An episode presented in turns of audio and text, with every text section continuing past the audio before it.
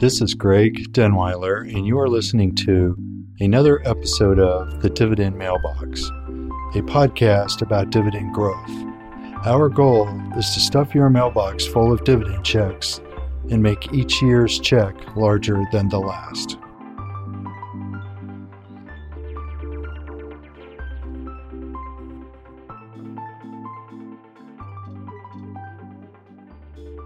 Welcome, everyone, to the May episode of the Dividend Mailbox. Today, we've got several topics that we're going to cover.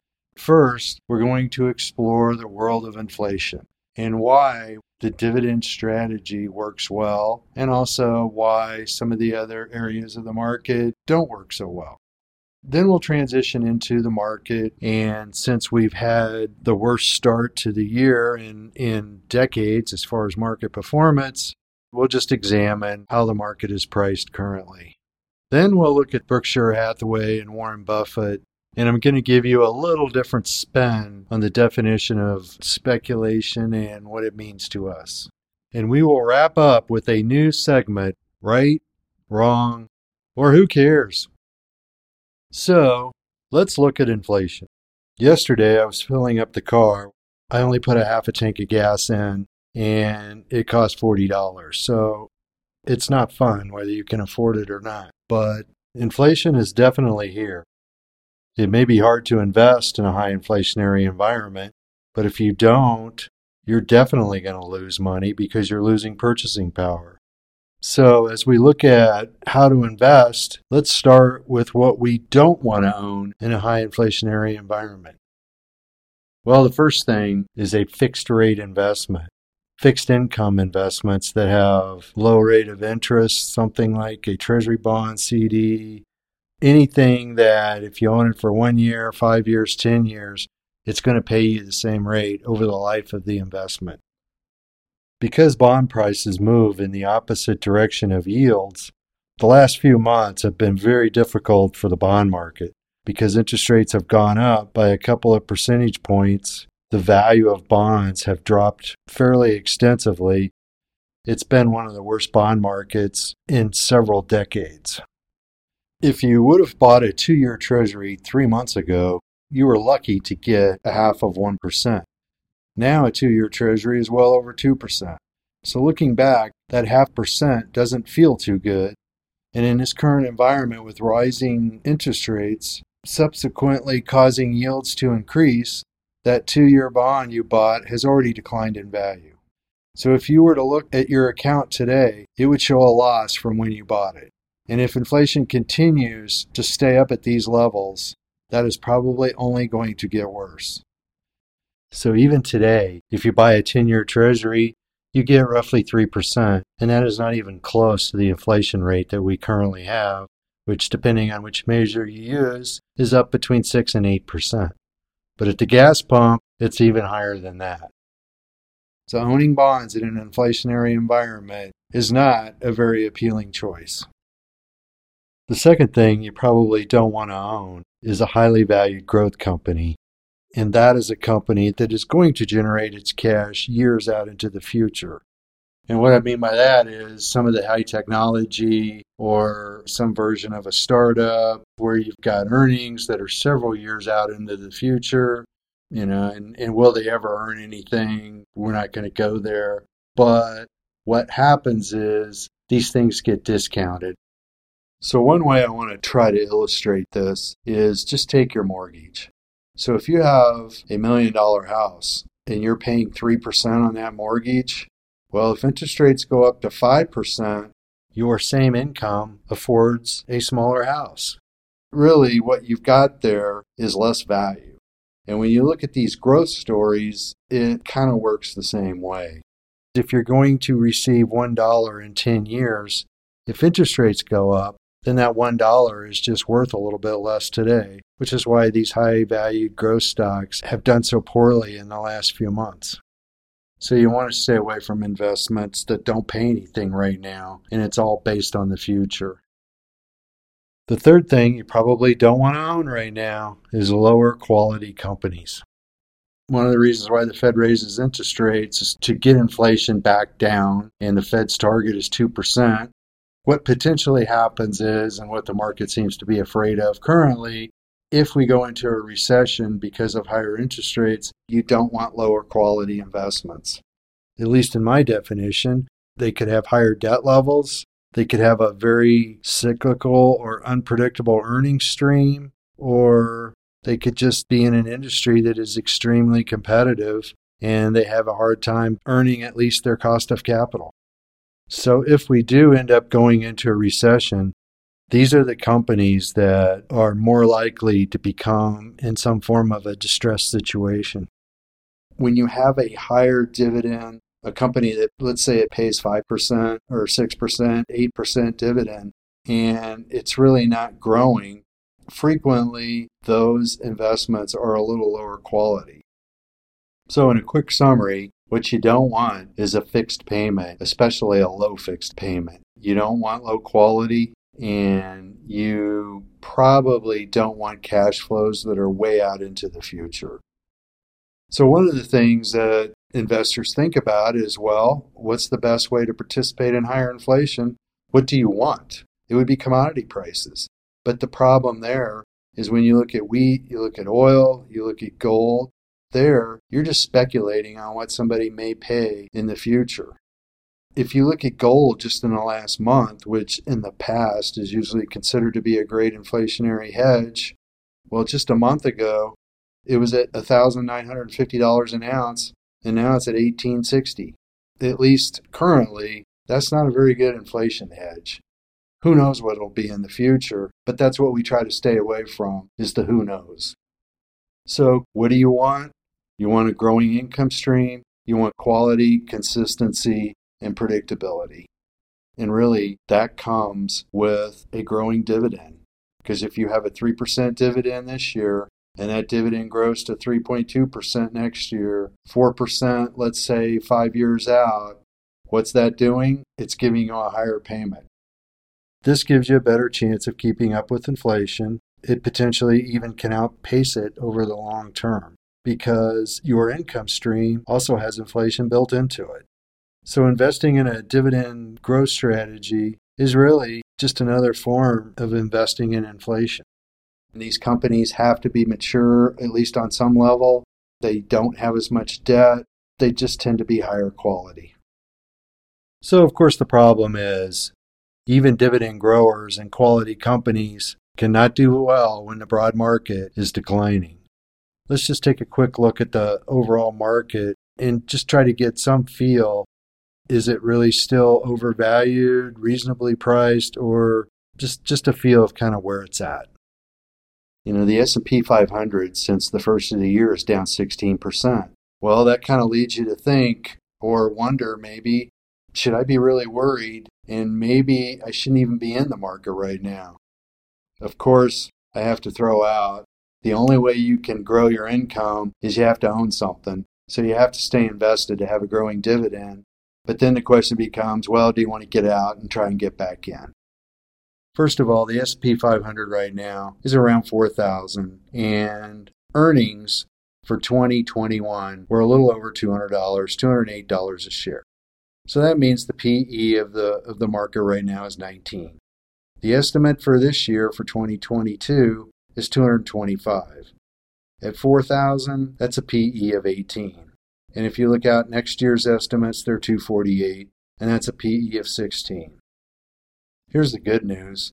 So you're going out 18 months roughly, and you get to a PE of 18 based on current projections. That's where we've been for the last several decades. And 16, it's the long term average of the market. And there we're talking 50 years plus. So, from that standpoint, we're fairly valued. And I can tell you one thing if you look at interest rates in the last 50 years, they haven't been at 3%, they've been higher. We actually have room for interest rates to go up. And you could say with some reasonable assurance that the market's reasonably valued right now. So, overall, a lower PE is better because it just means you're paying less for $1 of earnings. It's human nature to be nervous. I mean, the reality is, with few exceptions, probably everybody's nervous. But here's one of the things you have to remember as the market sells off, that just means you're able to buy that future income stream at a cheaper price. Your future returns are going to be higher. You're investing for a long period of time. We're looking at a 10 year plus time horizon, and that's how we get the value of compounding and creating long term wealth. The market never stops at reasonable. It either goes above reasonable or it goes below reasonable. So maybe we're going to go below it for a while but if you're getting a 3% plus growing dividend stream, that's going to carry you through. And that's part of what you really have to anchor yourself to. So, along the lines of a growing income and investors who follow that strategy, a big part of Warren Buffett's portfolio generates an income. So, it's pretty easy to draw the comparison that he also does the dividend growth strategy.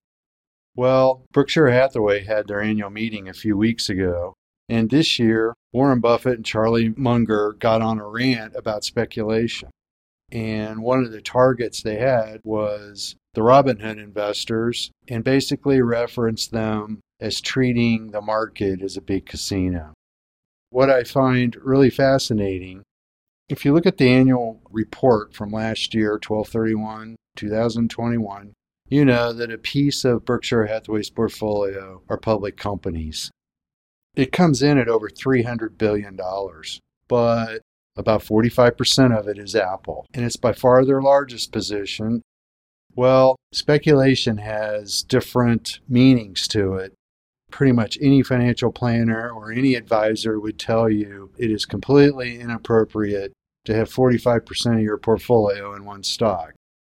So, they bash speculation, but in the last quarter, they put another 600 million into Apple. That in itself is really just another form of speculation. To Warren Buffett and Berkshire Hathaway, he happens to feel comfortable enough with Apple that he's got that much of a concentrated position. The other piece is he's got several private companies that even if Apple dropped 50%, which I'm in no way implying it will. Even if it does, he's got other assets to help offset that. Personally, it's just something we can't do. We can't do it as a fiduciary for our clients. And I wouldn't do it with my own money because being in this business long enough, uh, sooner or later you're going to make a mistake. Keep in mind, if you had a, a cell phone when they first came out, there was this company called Motorola. They completely dominated the industry. And we all know that Motorola basically it still exists, but nothing in the form that it used to be. And I could go on and on. That's not the point. What we're trying to do is build discipline. We're trying to build a multitude of companies that grow their dividends over time to have a diversified portfolio, and we try to minimize the risk. But look, the reality is life is speculation when you wake up in the morning but you want to try to get as much predictability as you can. You know, the Robinhood, uh, the Robinhood crowd, let them do whatever they're going to do. Sure, it can potentially create a little bit more volatility, but you can also look at that as a as a big positive because it may give you a chance to buy something cheaper that you didn't have before. And in the end, whatever happens to them happens to them. And as you've seen here in the last few months, that hasn't affected the dividend story much at all because it is performing much better than what a lot of those speculative names have done. So, one thing I do have to agree on, kind of on the lines of uh, Buffett, one of the things you notice is he kind of says the same thing over and over, puts a little different tilt to it sometimes, but in the end, it's sort of the same message and it's compounding cash flow over a long period of time. When you look at great coaches, one of the things that comes up is they will tell you, you gotta do the fundamentals. That's a piece of what this podcast is doing.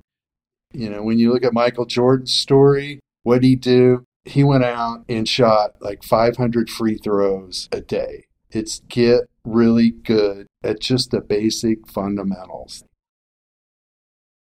As you all know, one of our goals is to stay accountable and continue to track the companies that we invest in or mention. So now let's turn to our new segment right, wrong, or who cares? Some of you may be even tired of hearing the name, but we've been talking about Clorox for a while now.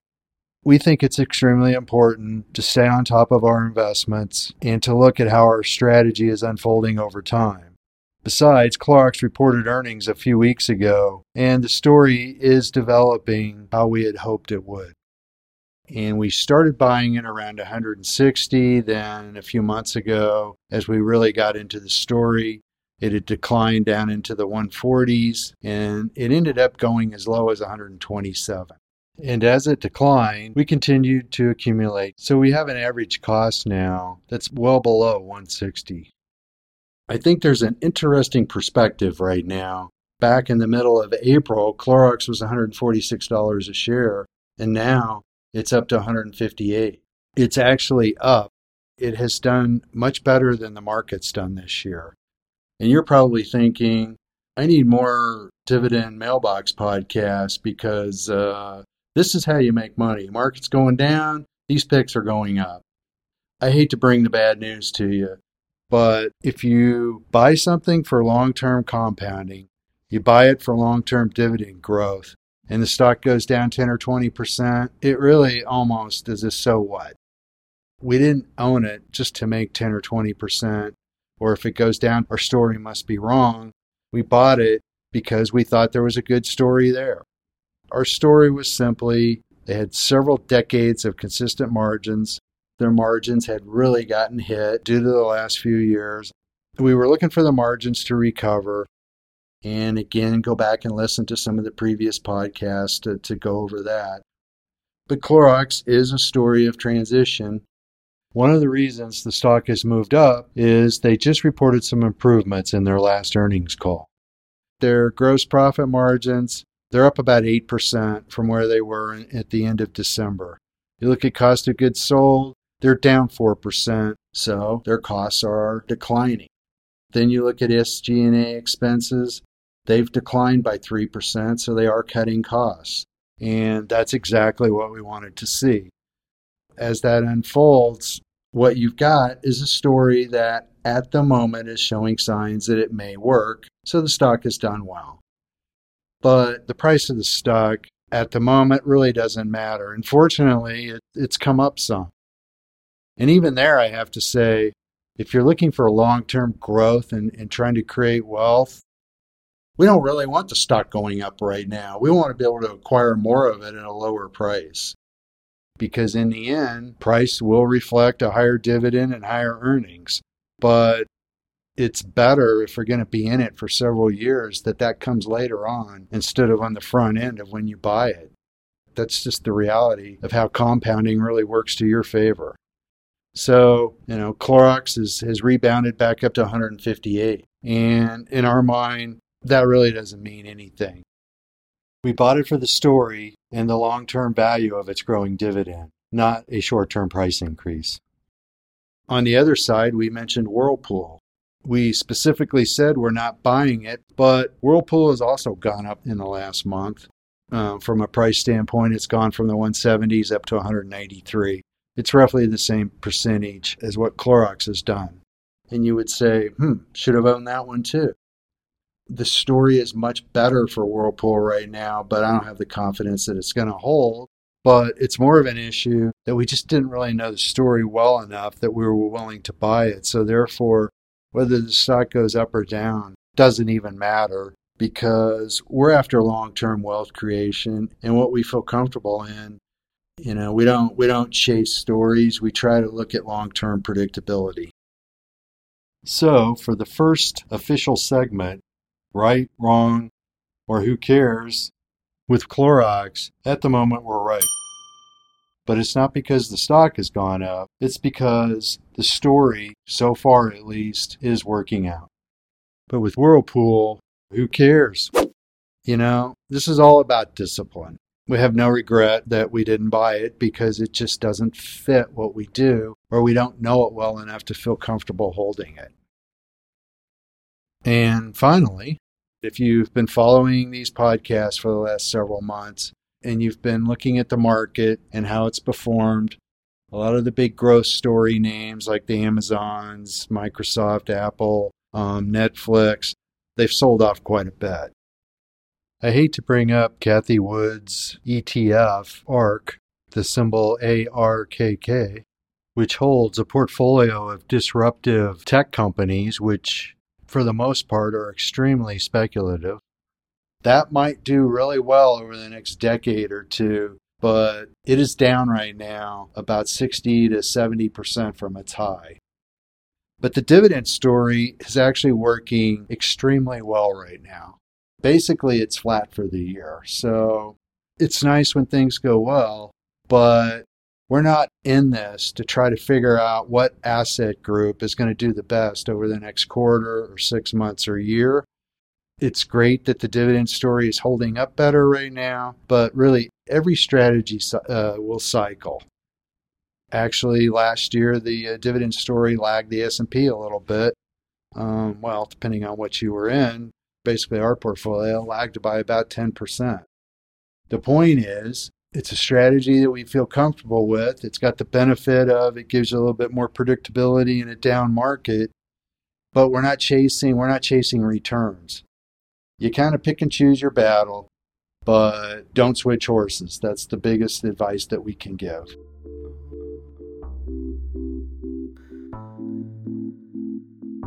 If you enjoyed today's podcast, please leave us a review and follow us on LinkedIn, Instagram, and Facebook.